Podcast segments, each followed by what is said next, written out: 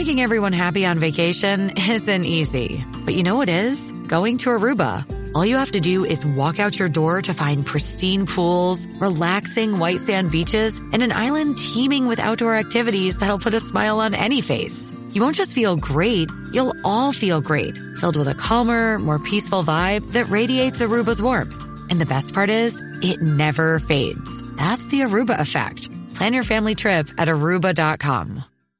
And now, from beyond our dimension, this is the Jeff Mara Podcast. Here's Jeff. My guest is Kim Hoskins, who during her near death experience went to a beautiful garden, and today we're going to learn about it. Kim, thank you so much for being my guest and welcome. Thank you. Well, you've actually had multiple NDEs. So if you don't mind, let's just start with your first one. Okay. My first one happened in March of 2015. Um, I would say around March 7th or 10th, something in that, that area. I was born with genetic heart defects, and I have a medical condition called Wolff Parkinson White syndrome. And what that is, is it's an extra electrical pathway within my heart that interferes with the, the normal rhythm of my heart. So on this day, I woke up um, and I was having my heart rate was really high and I was having severe chest pains. Um, and I woke up and it was dreary. It was rainy. It was I live in Michigan, so in March of in Michigan it can be dreary. But it was interesting because when I woke up, the outside was dreary, but there was like a, a golden almost like a golden light that was um that came from somewhere and it um it followed me and it was warm. It was um um it's it, it's like it was streaming in. And but it was it was dreary and raining outside. And we were there was we we weren't even having buds but yet there was budding of flowers, budding of um, some kind of a budding. I, I can't describe it. So I woke up and I was having such bad chest pains. I ended up calling 911. And everywhere I went in the house, like I was freaking out because my my heart was going so fast and it was hurting. But yet there was this light that was it was like a light like a golden honey color. And it was soft. It wasn't like the sun where it can be blinding. It wasn't that way. It was almost subtle. And um, it seemed to follow me as if it, it was a, it was around me. And I called 911 and they came. And the entire time that I was waiting for the house, the the ambulance to get here, this light was that with me. It was almost like, you know, when you when we have a rain and then we we have a rain and then um like a storm and then the rain there's drops of of like water drops. And um if you were to look at like after a rain when everything is still wet and you would look through a, a raindrop towards the sun that's what it looked like which is I know is it, it doesn't even make sense, but it was it was iridescent, it was warm, it was gentle, and I don't like get up in the morning and say, "Oh, the the sun is really gentle." It wasn't the sun; it was something else. I was crying because I was in pain, but I was not scared. And um, by the time they got me in the ambulance, my heart rate was up. I I was in um, tachycardia. My heart rate was up. A friend of mine met me at the hospital and in the ambulance it, it, there was this light was still there. It was soft and like golden honey and it, it was like I, I can't describe it how it was. And i'm trying to grab it right now to show it. Like see you can grab it but i couldn't grab it. It was seemed to be as if i was in it. And so when i got to the hospital a girlfriend of mine was there and we went in and in the area of the hospital where I was in the emergency room, there was no windows. it was a rainy, dreary day out. There was no windows, and it it would have been dreary, but it wasn't because there was this beautiful light that was there, and it was it was almost to say it was soothing, I don't know how to describe that because I've never seen a light as soothing. But this light was there and I was having chest pains, but I wasn't I wasn't as freaked out, which I don't I don't understand why. I normally would have been scared. And um, they could not bring my heart rate down. Nothing they did could bring my heart rate down. It was going going up, up, up, and it was at to the point where I could have died. So my the doctor came in and he said, "We need to talk to you." And he told my girlfriend to leave the room. And so he said, "We're going to do, we're going to have to put you into, we're going to have to do a procedure on you." And basically, what we're going to do is we're going to place you into cardiac arrest. We're going to wait 30 seconds, and then we're going to pro- we're going to pronounce you as in we we would they pronounce me medically dead and we're going to wait 30 seconds and then we're going to bring you back. And the medicine was adenosine. And um, I'm not real familiar with exactly what adenosine did. It, it, if it's the one that stopped my heart or it's someone that brought me back or if it's God that brought me back, I don't know. But there was um, a, the doctor, the cardiologist was in and there was three nurses. So I had the cardiologist at the monitor. No, the cardiologist was at the monitor afterwards. The cardiologist was holding my like my torso down, uh, my legs, my torso, because I was I was gonna flail. And the nurses, one one nurse was like up here holding me, another nurse was down here. Um, my arms were being held down and my legs were being held down. Now, I because I didn't look at them, it's hard to say which one was where. And I could feel them, but there was also something that was holding my head. And there was nothing to hold my head. It, it was as if there was some presence or something really gentle and comforting that was holding my head. And, and on one of those hospital beds, there's no place for anything comforting on your on your head. But I felt total peace and they said it's you're going to have a different experience and they said you know just i said well what's going to happen they said it's going to be a very spiritual experience it's going to be very different and what happened is that the light that golden light became more um more it, it became it, it was i could feel it it wasn't just that i could see it or that i could feel it like on my skin i could feel it in back, like the back of my head, holding my head. Like it was something like the arms were around my head. I felt that. And while that was happening, they were holding me down. I was, my body was flailing, but I wasn't flailing. My body was flailing, but I wasn't flailing. The part of me that thinks, not the part of me that thinks and has a constant commentary about all the wrongs that I do or all the wrongs other people do me. That's not that's not the me that was there. It was the me that when that is like a knowing.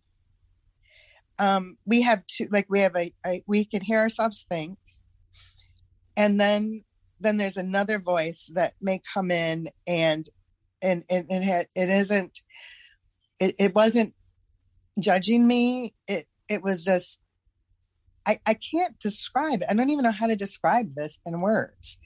But that part of me, the part of me that runs my body, not the part of me that my body runs, but the part of me that's in here and in here, the part of me that was running my body is what when I talk about me, right then this is what I'm talking about. I'm not talking about the me that is always, always giving me a commentary about every bad thing I've ever done in my life and everybody who's ever done, wronged me. It wasn't anything like that. So what happened is during this experience, the light was more calm and more warm and it it's like it was holding me. I only way I can describe it is like a mother holding their baby. When my mother would hold me in in a comforting way. It felt like that. Um, and the golden was coming in more. The the golden followed me. The golden light followed me, but it was coming in more. It was like it was seeping in. And as it was seeping, as it was seeping in, there was some darkness, like on the edges of it. This mm. is the entire time I'm supposed to be paying attention to what the, that they've just they're going to kill me, and I'm not paying attention to that because this light was so beautiful and so loving, and as like my vision on the edges of my vision, you know, we have our edges of our vision on both sides. It was the the light. There was darkness that started to come in but as it came in more, the golden seemed to come in more than that. It was as if the golden light was penetrating the darkness. There was never total darkness. And at, and what happened is that I could feel me, the me that that isn't commenting all the time on the things I do wrong. I could feel me there. And um it was it was so loving and it was so beautiful. And that is really what i was focused on was how beautiful that light was and how it felt. Because it wasn't anything that i'd ever seen before but it's not this it's not it is similar to the sun but it's not it's more golden. And it's not you when you're in the sun and it's hot it's hot. That's not how it was. It was perfect at one point um they put something into my vein and my vision um it was like darkness seeped but then as darkness seeped the it was like the darkness was trying to seep in and the golden light was here and it was coming. But it wasn't coming at me like a hand it was just soothing and it was so gentle it was pulling me away. I felt as if this golden light was pulling me away but not like grabbing me and pulling me but making me want want it i'm going to cry because i can't do anything else um, at one point, I um, I was not the me that runs my body was leaving. It was as if I was feeling like I was becoming unhinged, but I was awake. Um, it would be so much easier if I hadn't been awake to try to describe it. Um, but there was a point when uh, the golden light was there and it was enveloping me and it was holding me like a mother would hold a baby um, around me, like literally as if I was being held around me. And then I I was unhinged. It's like I wasn't I wasn't tethered anywhere. And I started to hear songs and like the um on the back of the screen on Zoom, there's the you have the the colors of what I call the cosmos, and the there was a light similar to that, and then I could see these these like flickers. I call them iridescent drops because the only way I could describe it would, was iridescent drops of honey. And I was, it was like I was soaring, but I was on the bed, but I was soaring.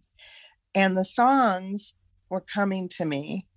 It was almost as if all of the colors, as I was as the part of me that that always is, was soaring, and songs were coming as if and and it, colors became me.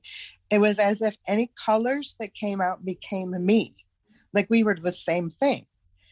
And then I started to hear songs, and some of the songs were like a beat they weren't um I, they weren't songs that I normally would know here. And then I I I heard um who do they say I am? No, no, it was the um the um I, I walked through the valley of the shadow of death. I will fear no evil, for thou art with me. Thy rod, thy staff, they comfort me. Thou prepares the table before me in the presence of my enemies. And then, and I'm soaring and I'm feeling it. I'm not hearing it with my ears. My ears were on the bed. My, but the part of me that wasn't on the bed was soaring. And I heard, um, in my father's house are many mansions I go and prepare a place for you. And if I go and prepare a place for you, I will come again and receive you unto myself so that where I am there you may be also. But it was a song. It wasn't what I just I just said like a poem. It was a song. It was real. It was it was as alive as that that golden honey light that was soaring with me. Then I heard, Who do they say I am? And it, and then I could hear the song, um, Who Are You? And then, if you have seen me, you have seen the Father. And then I was um, I was released. I don't know how to describe that released part, but I was released. The part of me in me, when I say I, that's the part I'm referring to. Um, it was there. It was in the cosmos. It was as if we were soaring, almost like we were literally soaring, like flying, but not flying. And then all of a sudden, it was dark, but I could see the like the droplets or maybe stars or whatever that was. And um, then I I felt like I was on the edge of something. Not my body, not me, but I was on the edge of something. And it was as if I didn't something was wrong. Some, something was wrong or something was strange. I didn't understand it. And I was trying to had I not been awake, maybe it would have been easier. But I don't even know if that's true because the part of me that was on the bed is not part of me that was there. So I was seemed to be getting further away from like me here. And then it was as if the darkness was coming in, where the light had been coming in before, the darkness was coming in. But the darkness was not scary. It wasn't anything that I would be afraid of. It was just plain peace and I was soaring. And then I um I heard what's wrong? And um I, I mean I heard that and I I heard what is wrong. And then I was searching like I was trying to find something as if right in this cosmos, I was trying to find something. And then I, it was like I found the Lord. I've written about this, and it's easier for me to talk about it in writing. I, I write poetry. And generally, my NDs I describe in poetry because I don't know how to do it in any, any other words. And then I heard, Take my hand, mommy. And I took his hand. And then at the same time, when I say then, that's hard to describe because it's not then. There's no then. There's no, there's no, there's only now. There's not a minute ago. There's not two minutes ago. It is only now. And there is no time and space. We are always here. So I was here. I wasn't there. It was as if there was here on the earth. But when I was in that space soaring, I was there. And at the same time, I was experiencing that take my hand, mommy, take my hand, mommy. And then I heard uh, medical, they pronounced med- medical death. And um, they they waited but i couldn't i can't tell you how it was only 30 seconds but 30, 30 seconds isn't it's not even real. The only thing that's real is right now. So i heard them pronounce me medical death. I the i that runs it, it me is me that's sitting here but there's an i inside of me. And um then at the same time when i heard take my hand mommy i took his hand. Um my son was not at the hospital that day. I have one child. I have one living child. I lost. Um, I was pregnant with quads when I had him, so I lost three babies. He's the sole survivor of quads, and I I sat here trying to figure out what what was that. I mean, it's very it's as real as anything ever was. Take my hand, mommy. Take my hand, mommy. But nobody else could hear it. But it wasn't. It was seemed normal. It seemed natural. It seemed soothing, and they pronounced to me, and then all of a sudden the the golden light was there, but the golden light was kind of starting to to pull away. It never left me, but it wasn't so all encompassing. It it was as if it was leaving a little bit, and as it was leaving, the darkness was coming in, and I was back into the I was in the room, um, and it was dreary again, but there was still that that that light, and it felt as if I had drops or I could see drops of honey and um, as if those drops of honey were touching my body. I can see them in my mind's eye, but I can't describe it. How would drops of honey touch your body? Um, but it didn't matter because it was such a beautiful experience. Then I was back, and I was not in. I was not in the cosmos. I got used to the golden light. It was as if it was just a part of, you know, just part of what it was. It wasn't so brilliant and so but it was it, it, it wasn't as brilliant but it was as brilliant it seemed to be softer and then i um my husband came and picked me up and i went home and um and that was when it ended but it didn't end every time i've had this experience something stays um i wasn't i wasn't me anymore something had changed in me. So before you actually went to the hospital, you were walking around your house and you saw the golden light. Mm-hmm. How would you see it? Would you just kind of see it out of the corner of your eye, or was it behind you, following you, or was where- it was among me? It was enveloping me.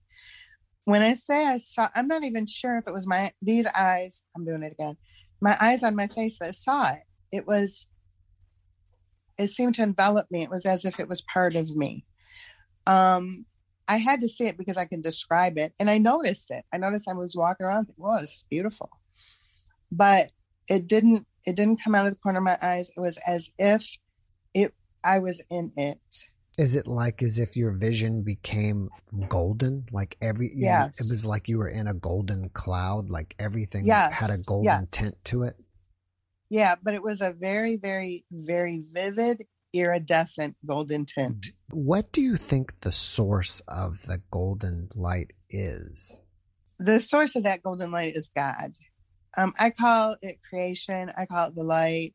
I call it Allah. I call it Jesus. I call it anything that it's as if it was source. Mm-hmm. It wasn't separate from me, but it wasn't completely me. And I experienced that same thing when I went to heaven. Um, the light. Do you believe that perhaps God was already kind of preparing you for what was going to happen that day? Yes. I have no doubt.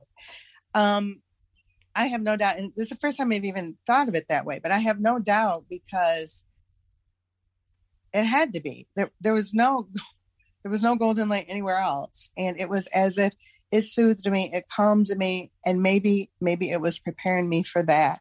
And maybe some further NDEs too. Because I came out of that, the first one, not me. And the second one during my heart ablation. Um, that trans that transformed me. Once you got home from the hospital after the first one, did the did the golden light slowly start to fade? Yes. Yes. The feeling of the golden light didn't fade.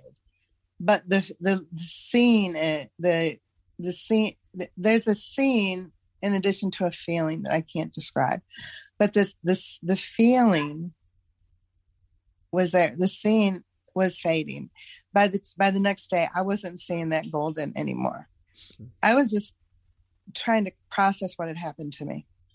And you felt like you just fundamentally changed. You were a different person. Uh, yes, yes. Um, first of all, the fact that there was no time changed me because we live in time here. I mean, it's it, we we look it's one o'clock. We got to be there at one o'clock. But in this experience that I had when I had my um, when I went to the hospital, I had, my cardioversion, there was no time. There it was, and everything happened at once. And what happened after I was I had my experience with a cardioversion, I didn't feel like me. I felt something different. I felt something shifting. Um, not a fear, a comfort, but because I wasn't talking about it, I wasn't, I couldn't even process it properly because I needed words to s- describe something that I didn't know how to describe. But it eventually, yeah, I, I w- the, the light didn't seem to be following me. I didn't seem to be in it. Once I got home, and by the next day, I was not in the light, in that golden light anymore. But I had a calm feeling. Even though my I was having chest pains, my heart was shaking, I felt calm. I am an absolute basket case. I'm a ball of nerves. I sit in anxiety constantly. I have tremors so bad I can barely function. But I wasn't doing that. And I should have been doing that. I, they killed me the day before. And and I was still having chest pains, but I didn't feel that way. I felt almost a calmness. Um, and that's kind of been here. It's almost like almost like the the anxiety seemed to be subdued. I still get it, but I would normally have been in a panic, scared to death, freaking out, crying, everything else because they just put me in cardiac arrest the day before, pronounced me dead, and then brought me back. I was, I should have been panicked. I wasn't panicked. Hmm. Not even with the pain in my heart the pain in my chest or the shaking in my heart. My heart was literally doing this inside of me. But there was a calmness that Do you stayed. do you think that you encountered your son's higher self on the other side? I may have, or I may have encountered his siblings, one of his siblings. Maybe, maybe all of them. I don't know. My son calls me mommy. My son is 22. He calls me mommy. Um, and so it was mommy. So it may very well have been. I never considered the higher self of my son. I tried to figure out why I was hearing, take my hand, mommy. And I took his hand. Um, I reached out, he reached out to me. I took his hand. Now, it, it couldn't be anyone but my son. But I never considered that it could be his higher self me, that is in heaven. so when you reached out and took his hand, are you saying that you saw him? I didn't see him with my eyes. I could see him almost like a mist. Okay. Um, but yeah, I but not him, not the when he if he he may come out here while we're on while we're talking. The way that I see him now and the way I would see him in person, it's not the same thing. It was clear when he said mommy. That had to be my son. I don't nobody else calls me mommy. So as and as him and I have talked about it, and he's read read my writings, he said, Mommy, take my hand, mommy. He goes, That happened. I said, Yes. And he didn't say anything else. Mm. Nor my son is my son is extremely interested in everything. He didn't push me on it. And I didn't and I it was I didn't know how to describe it. But that was I didn't see with my I didn't see with my eyes, but I saw with something else. Like a mist or a, like a spirit, something reaching out. I can't I don't know how to say it. That's okay. A lot of people, if not most or everybody, have trouble describing, you know, what happens on the other side. Okay. All right, well, let's move to your second one. Okay, my second one, May 11th of 2015. Um, I went in to have a um, heart ablation, and I before once they got me, they were preparing me for my heart ablation. They were putting all these things on my chest. And I remember being embarrassed because they were all men and they had me undressed and they were putting things all over me. And I was really embarrassed. That is the last thing I remember. And then I was thinking, I'm embarrassed. I'm so embarrassed. And it, and I to say this is so tacky I say every single nurse in that room was absolutely gorgeous, and I was fat, and that's all I could think about. It. Oh my gosh, why did I have to be? Why do I have to be fat? Why couldn't they have had some women in here? Couldn't? Anything? And that's what I was thinking because I was embarrassed. Then, excuse me for a minute. Then I was, um, I went from being embarrassed to I was standing in a room, almost like an entrance. I'm sorry, okay. almost like an entrance, and it was like a charcoal gray. It was, and it there was it was there was four like a wall on one side, wall on the other, something behind me, something in front of me, and my grandparents were there. Mimi and Grandpa. I call them Mimi and Grandpa. Grandpa died in 1995. Mimi died in 2009. I was with her in the room when she died. I remained with her body for three hours after she died. When I experienced God, then it was a chill. I didn't feel this warmth. I didn't see warmth. I saw chill. I could feel a chill that would leave and enter, leave and enter when I was with Mimi when she passed. But I went from I was embarrassed because they were putting everything on me and they didn't have anything on to I'm standing there with Mimi and Grandpa. I knew immediately who they were. I can't tell you what they looked like. I just knew them by the love. There was something about it that wasn't about my eyes. I didn't have it. I didn't have eyes. I wasn't seeing with an eye. But I did when I entered the garden and when I saw my dog and when I saw everything that was in heaven and when I was having my review, there was a scene, but not with my eyes. So with Mimi and Grandpa, they were with me and we went into the garden together but it wasn't like there was a door we opened. We just seemed to like move into this beautiful garden. It went from a grayish charcoal color to beautiful beautiful colors. There was a lilac tree right in front of me right i would say within say two feet from me. But then there was everything else too. But the this lilac tree was so beautiful i couldn't do anything but stand there and look at it stand there and I didn't even, even have legs, but there was a form I was in.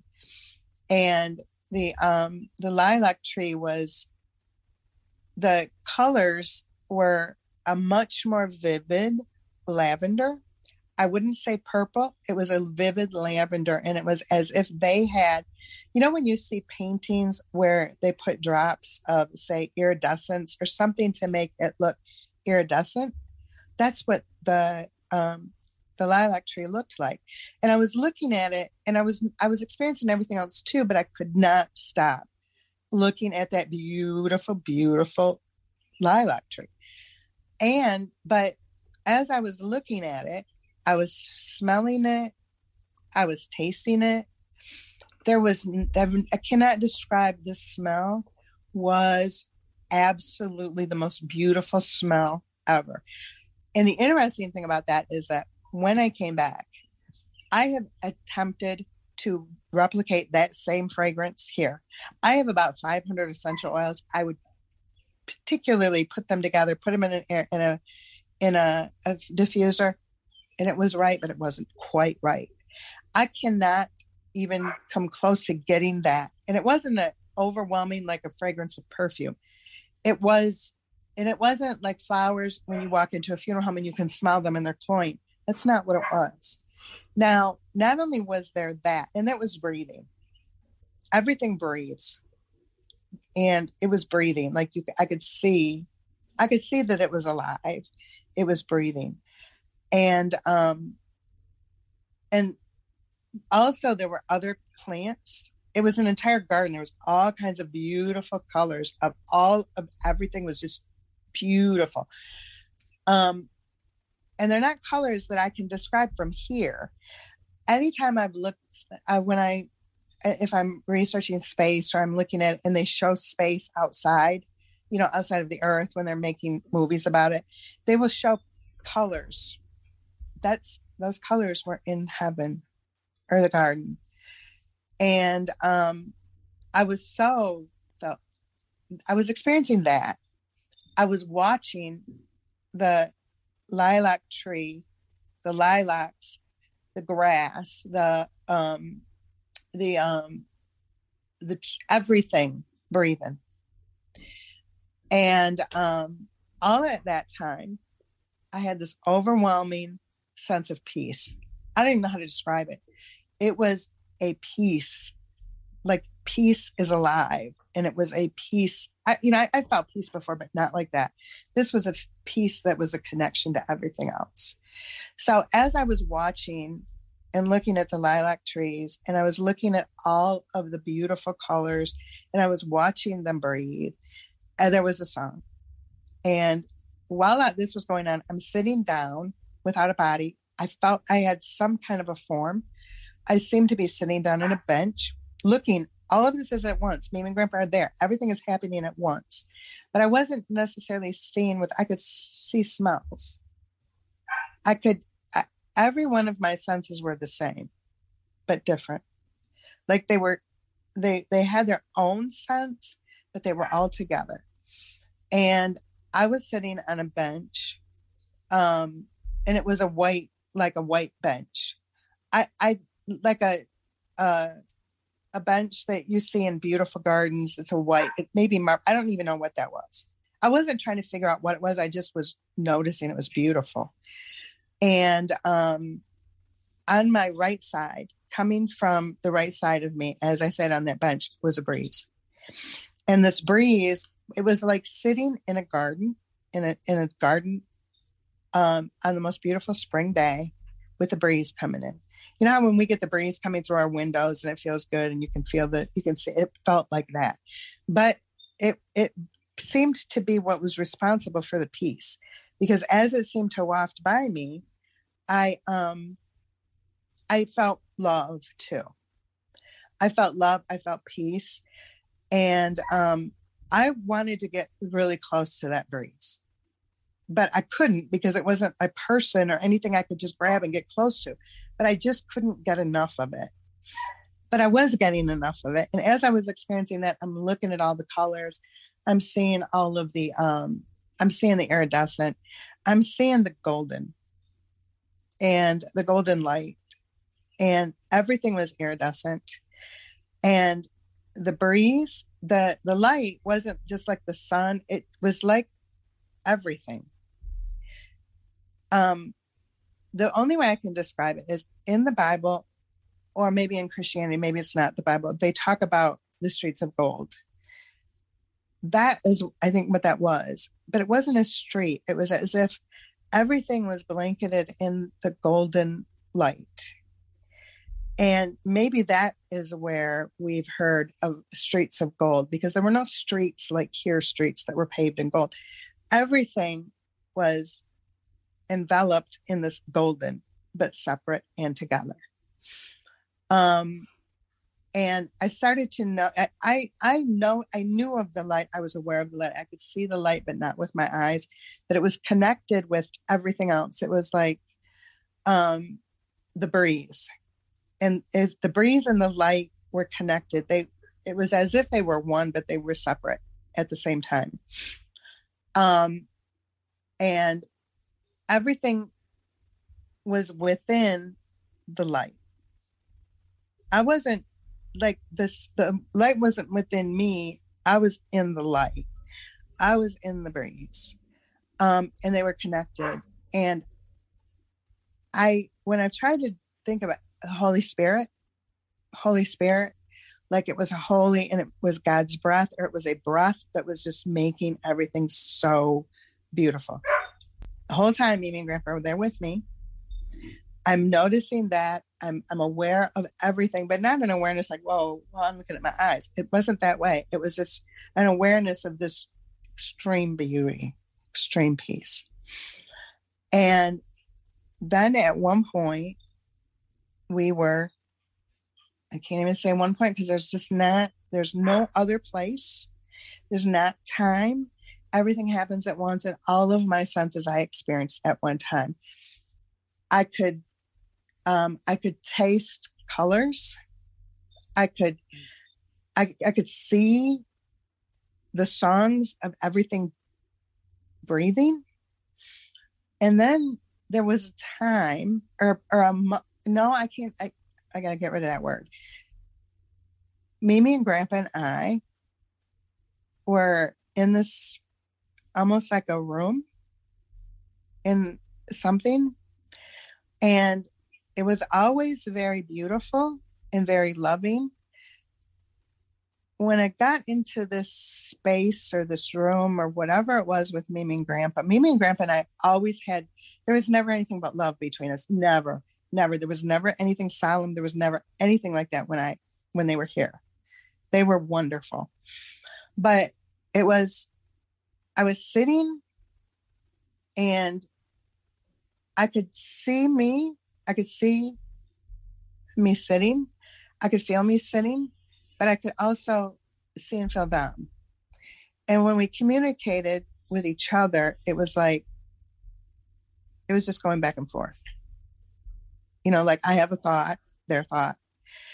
And this is the only time in the garden that it was solemn.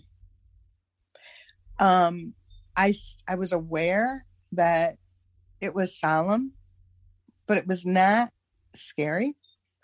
It was not, um, it was as if we were contemplating something, we were doing something that was solemn. Um, and I had this feeling of like I was looking, Mimi and Grandpa and I were looking over things in my life that have happened, all of it, but not not just things, but all of it. And there was no bad feelings. There was no judgment. There was only this solemn, almost sovereign feeling. And um and in the room there was the same light, that golden honey light that I experienced when I had my first NDE, and that was I was experiencing out in the garden. Um, and I felt safe. I felt good. It was as if I was, we were looking or thinking about or communicating something to learn from. But when I contemplate something to learn from, I almost feel as if I'm being judged or I did something wrong. It wasn't that way. It was as if, okay, this is what it, this is, you know, like we, we were experiencing something where there was a, a review of something and me and Mimi and Grandpa, I was sitting like in front of Mimi and Grandpa. And I didn't see them.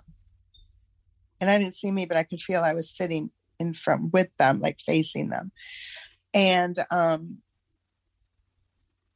the it was solemn where I, I the only way I can describe it was when I got my master's degree when I was sitting in the in the auditorium. It was a very solemn occasion but it wasn't it wasn't even quite like that it was solemn and beautiful and it was as if everything was good and i don't even so but as I've as i re-experience it because every single time i talk about it re-experience it i'm sure you can see me doing it right now i'm going out trying to grab things looking up into up into the up into my head trying to see outside um it was a good feeling. It was a, it was all part of everything. The same time, this the golden light that it was like twinklies. Twinkly Golden was there, but we were in it. It wasn't standing outside of us. Uh, we were in it. Um, and it it there there was something important that occurred. I cannot remember what that was. I started to get information when I entered the garden and with Mimi and Grandpa, even right right until then, all of a sudden there was knowledge that I knew. Like answers to questions I'd never asked were given to me. I knew. I just knew. And um it was I, I knew things. I knew like answers of for eternities. And it was all part of everything. And that, and when I was experiencing that same thing with Mimi and Grandpa, and we were in that room or the building or whatever it was, and it was a solemn experience. And I was, we were in the light, sitting in the light, that beautiful golden light. To the left of me was a beautiful, beautiful golden um, field.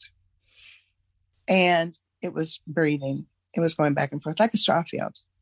That the color is similar to that, but much more golden, but it was swaying back and forth.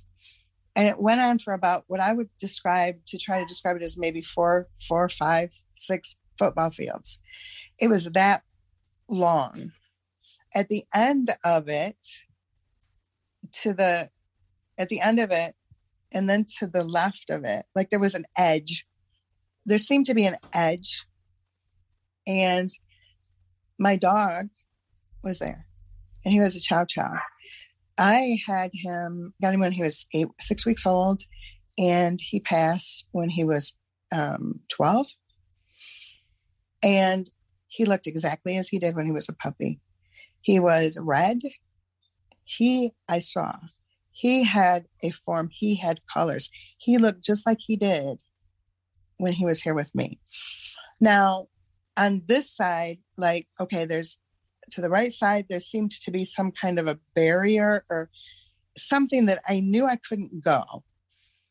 From that point all the way over to the right was a bridge.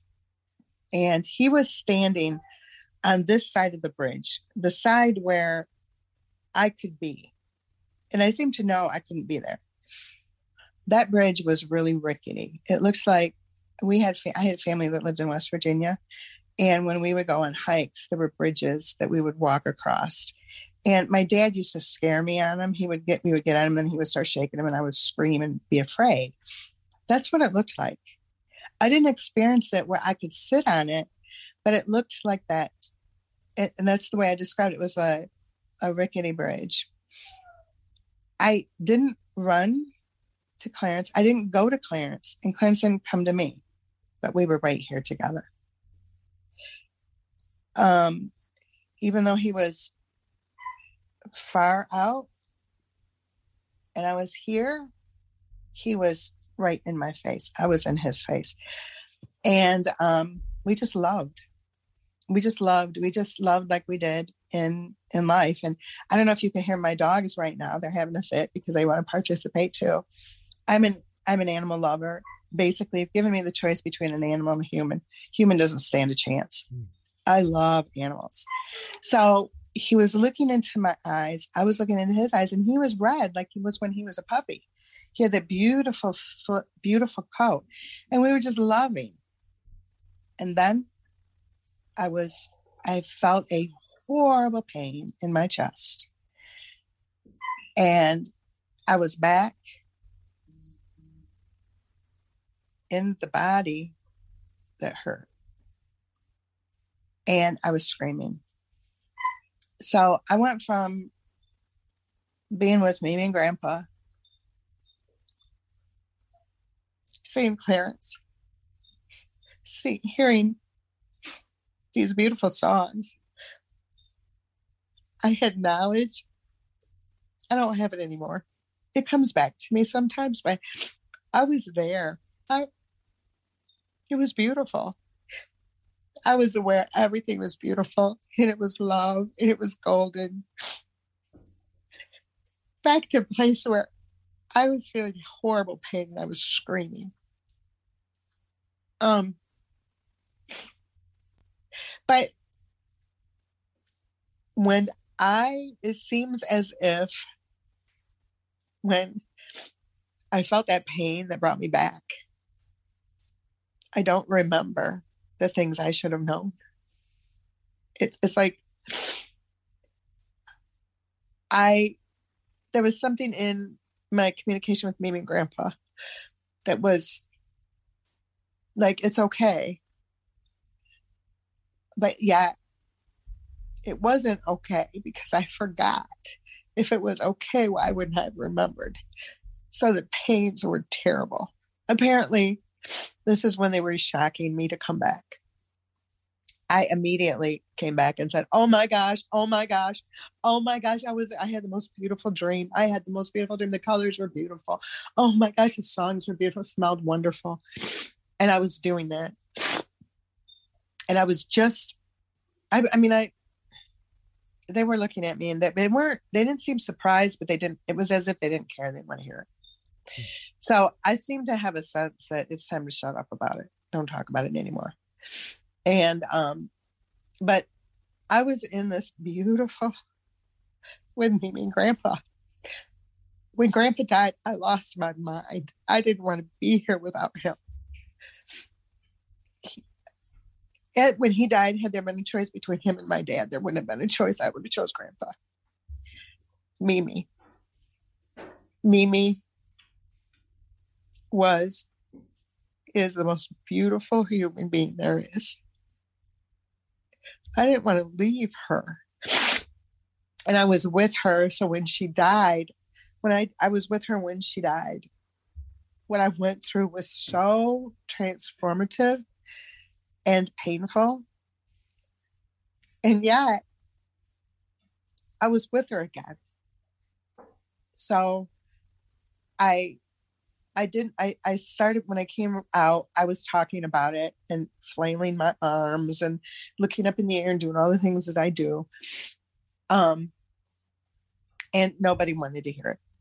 It, it was very clear that whatever it is I had to say did not want to be heard because I kept saying there was the most beautiful lilac tree. Oh my gosh, there was a breeze. The peace was beautiful. Oh, it was so loving. Oh my, I saw Mimi and Grandpa, and I was talking, and and nobody said don't tell. They just didn't acknowledge it at all. Mm. And um, I later found out that um, that when I came came to, and at some point, um, I was in the hospital, and the uh, my electrophysiologist had people watching me and reporting back every hour on how I was doing. And um, I was so busy wishing that I was back with Mimi and Grandpa. Um, and not being able to figure out why doesn't anybody want to hear me tell about this. And then I said, "Do I remember saying to the doctor, do do you have dreams under anesthesia?" And he said, "No." Hmm. And I was like, "Okay, how come I had a dream and I was in this beautiful garden and it was the la- the lilac trees were beautiful, they smelled wonderful. They, I mean, you could taste you could taste it. It was just beautiful. And um, the doctor ended up telling me that um, I had coded and that um, I should not have been here, that they were prepared to take me to the morgue. Told my husband the same thing.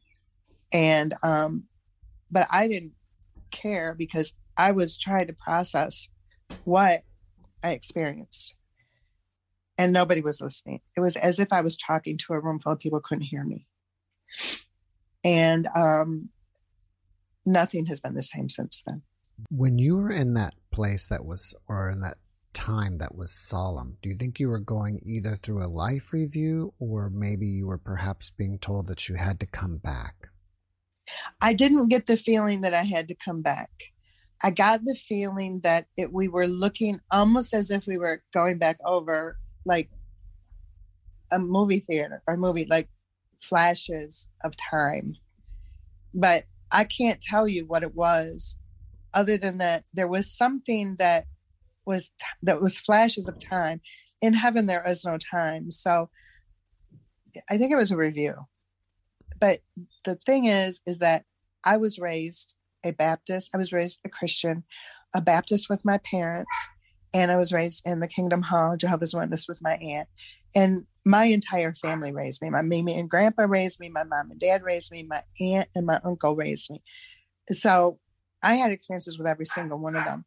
What I had learned about judgment is um, that it was we would stand before God and be judged according to whatever we did, and that that would be determine whether or not we go to heaven or we go to hell. So because I couldn't have that experience, it took me a while to figure out what that was because I this and what I would get is like flashes, like um, a projector going through things, um, and and and it was solemn, and I knew it, but it wasn't upsetting, and I was in the light. Um, but I I don't have that back yet. I don't have it totally back yet, so I can't say for sure what that was. But it was clearly some kind of a review, some kind of a we were remembering or memory or something to that effect. Did this NDE change you any more or any differently than the last one? And if so, how? Yes. Um the the first one was yeah it, it how did it change me? The first one i felt more of a sense of peace.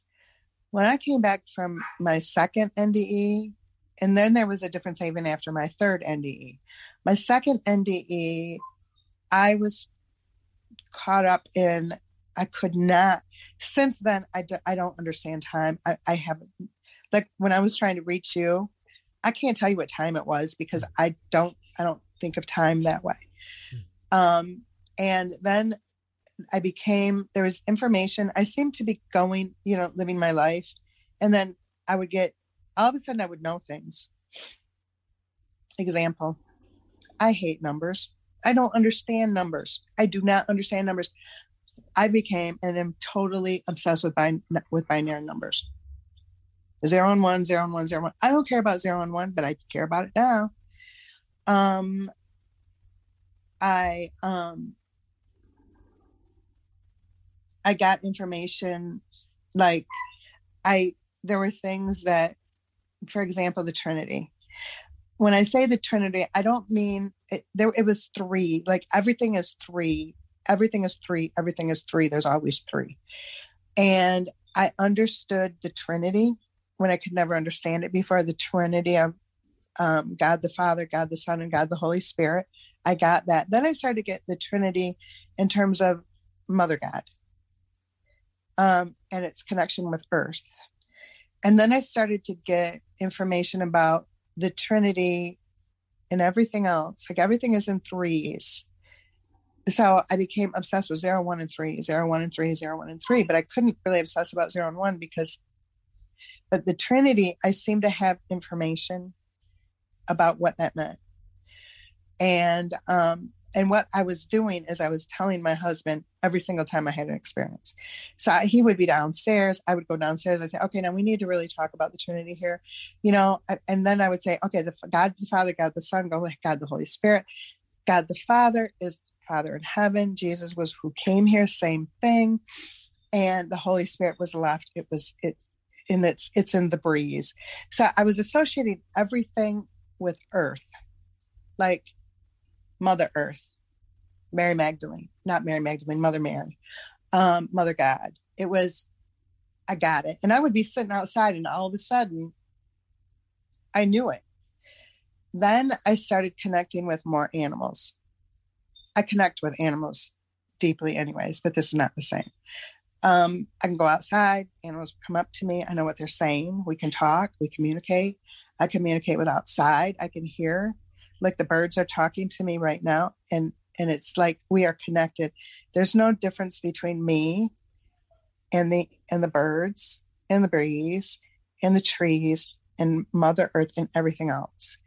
And um i got um i started to begin to understand about the collapse of time and space that that is not even real it is something that we create here that isn't even real um, and then I started to get information about, like, it would just be downloaded into me. I'd be sitting here doing nothing or doing something, and whoa, I get it. I would get information about God, about who God is, about other religions, about all those things. It was like all of a sudden I would say, you know, honey, everything is truth. It doesn't matter whether you are an atheist, whether you are Muslim, whether you are um, whether you are Hindu, it doesn't matter if you're Christian, it's all the same thing. And it's all true, except for the dogma, except for the scary part. That's not true. And we've been married for 24 years and now, and it's been about my my last NDE was in 2018. So, but this occurred in 2015. So, I was, I mean, I never sat around and said, you know, honey, you explain this to you. I just got it. Um, and I would spend hours downstairs with him, and I would see what I do is when I get that, I would go up with my eyes up to the left. And um, if you see, if you notice that while we're talking, I would go up and start looking up to the left. And that seems to be where I get things. So I got information about all of it, and all of it was truth. And it doesn't matter what your truth is, it matters what it means to you. And it's all designed to give us peace. And um, so I, I will go back, and I've gone back to wonder why did I hear songs in Bible in Bible, Bible scriptures? Likely because that's what I grew up with. I grew up as a Baptist and a Jehovah's Witness, and everything was um, was Bible based. And I, it seemed to be that that was why, but it wasn't the only thing that was real. Um, now I can feel like I'm, I can feel other people's pain as if it's mine.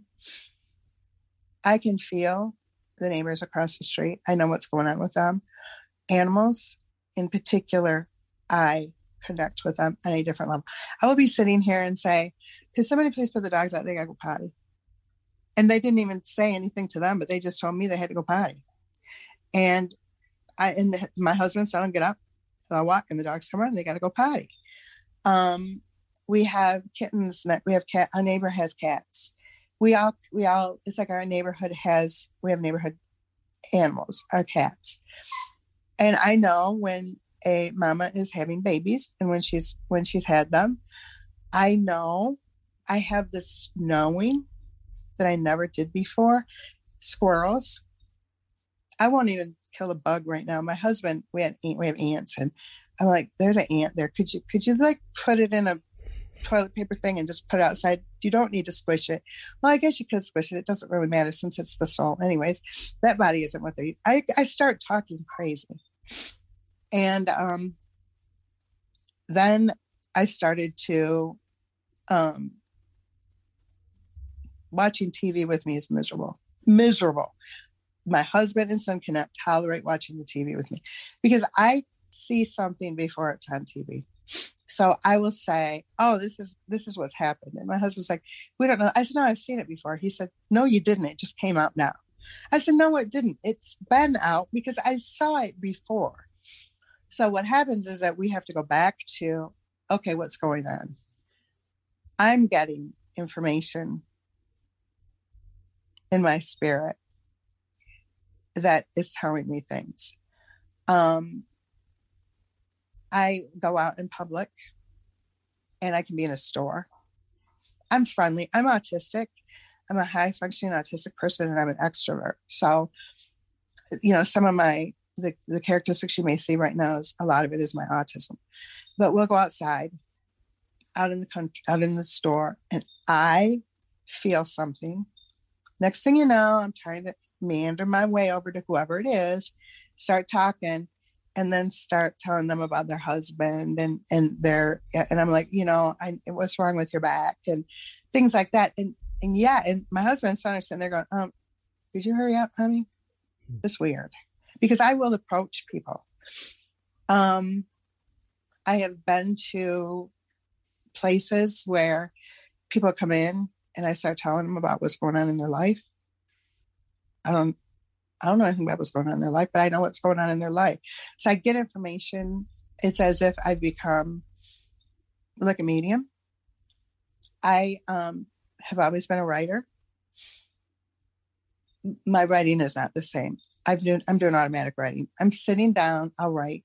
I'm a, I'm a writer on Quora, and I'll answer questions. And I'll start out with a question, and it, it'll start out one way, and I'll start to answer it, and then all of a sudden I have a film over my eyes. I cannot see what I'm typing. and I'm just typing away. And I'm typing what I'm hearing. Not in my ear, but in my head. I'm typing everything I'm hearing. And what's happening is I'm giving people readings. Um, I've had to process that with my therapist because as a Christian and as a Jehovah's Witness, I was told that that was demonic. And the last thing I wanted to do was come back from having demonic. And um, then the feeling, I can feel things. Um, then it got to where I started drawing. I can't draw. I can't even write my name. When I write with my hands, it looks like a spider dyed in ink. It's so bad because I have such bad tremors. One day, I just said, hmm, let me just let me just draw an eye. I drew an eye, a human eye. Now I draw, and in my drawings, I will start out drawing one thing, and then when it's all done, it's something else. And when I'm drawing, as long as I don't pay attention to the fact that I can't see it, I'm fine. The second that I pay attention to the fact that I can't see it, I panic and it goes away and I can't do it. But I will spend 16 hours a day drawing. I've drawn my spirit guide over and over and over and over again at various stages. I, I draw this woman as a baby, as a little girl, and as a woman, and as an old woman, and it's all the same features. I will start out to draw my mother. And the next day I look at him like, this is not my mother. This is the same woman, the same little girl, the same baby that I keep drawing. And my son will say, Mommy, why are you drawing babies? I'm not. I'm obsessed with one eye. One, when I close my eyes, I see an eye and I will draw that eye. And it, I mean, we're talking, I could not write with my hands, but I am drawing an eye, all the layers of the eye, all the colors, and then now I will draw. I'll just sit down and just start drawing something. And I'm used to the fact that whatever it is I think I'm drawing is not what it is. I will think that I'm drawing um, anything and it's an eye. Hmm. You know, I may think that I'm drawing it, but I'm drawing an eye. Due to the sake of time, let's move on to your third NDE. Okay. My third NDE occurred during my cancer surgery. I had pancreatic neuroendocrine cancer. My cancer surgery was the Whipple, and what that is, it's the removal of half of my pancreas, half of my stomach, half of my upper intestine, or my small intestine, and my entire gallbladder. I have multiple um, arterial anomalies we didn't know about. We found out when um, that my surgeon was removing my, my gallbladder, he cut an artery and I bled out. And um, all of a sudden, I was in in the ceiling, like looking at them, and I could see them.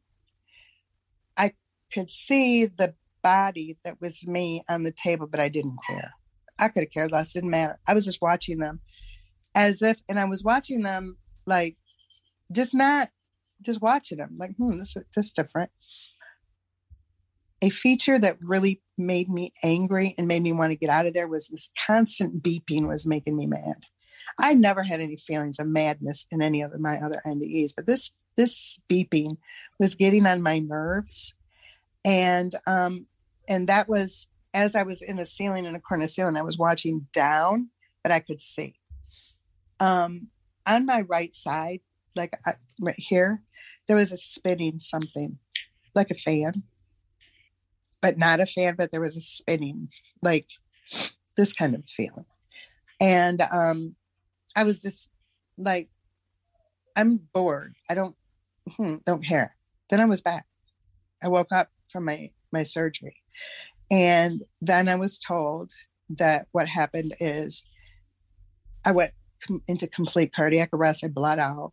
They had to call in a surgeon to dissect the artery and to, um, they had to dissect the artery and remove it because it wasn't where it was supposed to be. You're not supposed to have an artery on top of your gallbladder, which is why they didn't see it. So that was my final NDE. The difference about that was is that every other experience was really, really beautiful and really, really life changing. And that one was just like an annoyance. And that's I came out of that one with an annoyance. Um, I get more information, but none of my NDEs, I didn't go through a tunnel.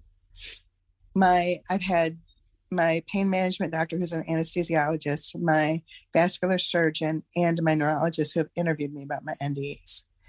And I've said, why does everybody else go through a tunnel? That's supposed to be a feature of NDEs. And my vascular surgeon told me, he said, not with people who are going into cardiac arrest.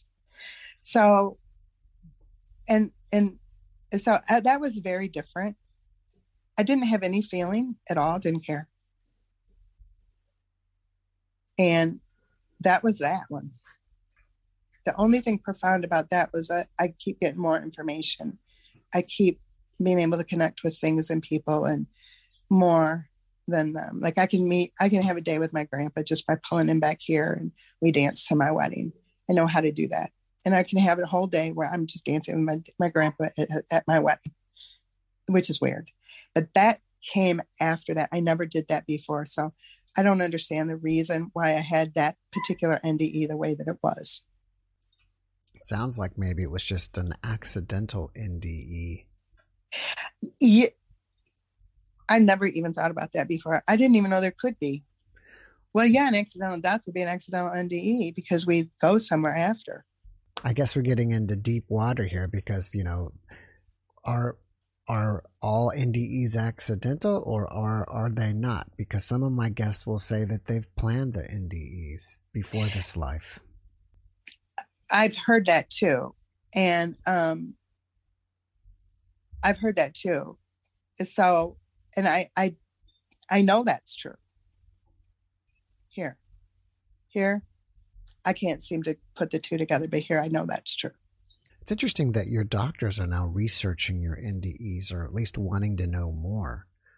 They had to. Um, after my um, my Whipple, um, they had to the my doctors got a team of cardiologists together to because I need open heart surgery. There's another anomaly, and I have a subclavial, a left subclavial, a left subclavian artery that is not supposed to be there. My aortic arch is in a Q shape, and what they want to do is they want to remove the anomaly in the subclavial artery and they want to attach it to the aortic arch. So they required um, my vascular surgeon to interview me specifically about that for that reason. And when we were done and he we talked about it, my husband was crying. He was freaking out because he doesn't like to hear about it. And he told me, he said, We we've got a cardiac team ready to do surgery. You need surgery. And when I was done telling about it, my husband was crying and didn't wouldn't even wanted he couldn't tolerate it. And um, I said, So what what is it? What are you going to do surgery? I thought it would be like through my artery, but it would have been open heart surgery. I can't have surgery. I can't have open heart surgery. They won't touch me. Um, I have, um, I'm too much of a risk. So I suspect that that's why he did it. My um, anesthesiologist, he just came out and started talking to me about my NDE. My neurologist came right out and said to me, Can we talk about it? And I said, Yeah. So I know the third one was directed by an entire cardiac team. And as a result of that, they can't fix my heart. Now, when they're speaking about your NDE, are do you feel that they believe you when you talk about the other side, or are they just talking about the medical aspect of you dying and coming back? No, they want to know about the about the actual experience. The dying and coming back isn't. They want to know every single detail of the beauty of what I experienced. They want to know everything, and they definitely believe me. My neurologist said to me, he said, I love this. When my uh, Dr. San interviewed me and he said, I've heard this before. He said, we hear it in, in cardiac units. Um, but there absolutely, there was no question that they did, that they believed me. No question. And I'm real sensitive to that. If somebody doesn't believe me, I just climb right up. But no, they definitely believed me which was helpful in me disclosing further because if I've got three medical professionals who are talking to me and asking me about my NDEs, not, you know, not what's happening medically, but what was happening to me spiritually, they definitely believe. Where are you at now on your spiritual or religious journey? I don't, um, I do not um, connect with any religion, but I connect with all of them. I see the truth in all of them. Um, I, we are all the same. We are all together. It's as if there's a collective unconscious and that or a soul to gathering. Um, the connection is where I'm at. Um, I've even gone deep into looking at is this was this a place that I went like a different world, like a planet? No, it was a consciousness. It was almost as if there was a different dimension within my consciousness that is where this place is. I have absolutely no doubt my mother is there. My dad is there. My grandma's there. My Mimi and grandpa are there. And we have a relationship here. They come here. My mom, my mom died in October of 2021 and she won't leave. She's here all the time. And I, I'm I'm clued in with all of a sudden my TV starts talking to me. It's not on, it'll start talking. So, and the more that I experience that, the more that I start to remember things. And but I'm I'm I just seem to be connecting with everyone in terms of a soul or a spirit. I, I, I have an understanding of what religion means why it's there and why it's what it's what's important about it but more important to that it matters what it means means to the person. So god is not a i don't i, I don't describe god as he or she. Um we all are in god. I, I remember being told that we had to go to heaven. In order to go to heaven we had to be saved. And ask jesus to come into our heart and no my experience of god was that God was so big, there was absolutely no possible way to have God come into my heart. We are all in God. We all go home. There is there I know that there's been experiences that can be scary for people that have had NDEs. My understanding is that is just part of our doctrine that we've been taught, but it's not real. Everyone goes home. Everyone goes home to the garden. When my mother died, I directed her and I said, Mom, we got to talk now. It's time for you to go. I talked to her on the phone as she was actively dying. And I said, Mom, let's talk about the twilight. Twinklies, Mom, Mom, look at the twinklies. Now, Mom, go. Mom, the twinklies are God. They're just pieces of God. Follow the twinklies, Mom. Now, Mom, Mom, go now. Mom, go to God. Mom, go to God. I love you. I forgive you. Please forgive me. But now, Mom, Mom, walk. Just mom now and go to God now. And then my sister started crying. I was on the phone. And my sister started crying. And um my mom died and my Chris my sister had, my mom had taken her, her last breath. And uh, my sister picked her up and she died in her arms. We had a very complicated relationship. So to be able to tell her to go to God, I could see her walking to God. And that, to transcend what we were together here as humans to go into the spiritual and me say, Mom, go to God, go to God, go to God. And she did. I'm not going to be the same after that. And that is probably the most profound thing that has happened since my since my NDEs. I was able to tell mom and walk with her to God. I don't know how many people can do that. But if they could, I would tell anybody to do that. And and I can't really talk much about it now without breaking down in tears because of where it took me. Mom and I didn't see each other. But when she was dying, I was with her we were together. And she went to heaven and died in my sister's arms. I'm sorry. It's okay. Don't worry about it.